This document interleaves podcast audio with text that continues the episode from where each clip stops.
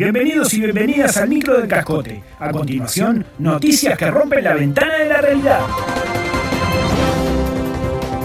Conoce Que vuelvan los milicos, la nueva novela una premiada escritora uruguaya. El pasado viernes, la editorial Reumel confirmó que en diciembre publicará la próxima novela una prolífica escritora uruguaya cuyo nombre permanece incógnito y que tendrá este título, Que vuelvan los milicos. La obra, de una extensión de 1973 páginas, se dividirá en 12 capítulos. Esperamos cautivar al público más avejentado, rancio y esclerótico del país, o sea, a una parte significativa del mercado editorial vernáculo, afirmó Erwin Rommel González, director de la editorial. La obra será presentada a las 19.00 horas en la barraca número 14 del Regimiento de Cazadores del Ejército Nacional número 78. Concurrir aseado y bien vestido, caballeros pelo corto, afeitados y bigotes solo hasta las comisuras, damas, pollera por debajo de las rodillas.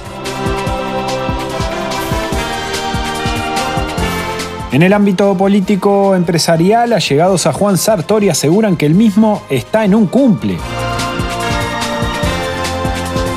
En las elecciones nacionales de 2019, Juan Sartori sacudió el ambiente político uruguayo. Fue uno de los outsiders que con más éxito atrajo a buena parte de los votantes, al punto tal que ganó un escaño como senador por el Partido Nacional. Pero la fama es efímera y el legislador ya no copa la agenda noticiosa. De todas formas, su entorno jura que está en un cumple, como dicen los jóvenes ahora. Anda en una, el lunes no viene, el martes tampoco, el miércoles viene y tira chistes de gallegos. En otra está totalmente, está divino el muñeco, cuenta un asesor que prefirió mantenerse en el anonimato.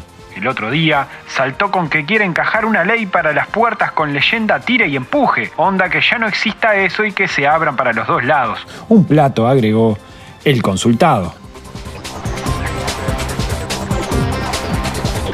Esto fue todo por hoy, todo por hoy. Hasta la próxima edición del micro del cascote.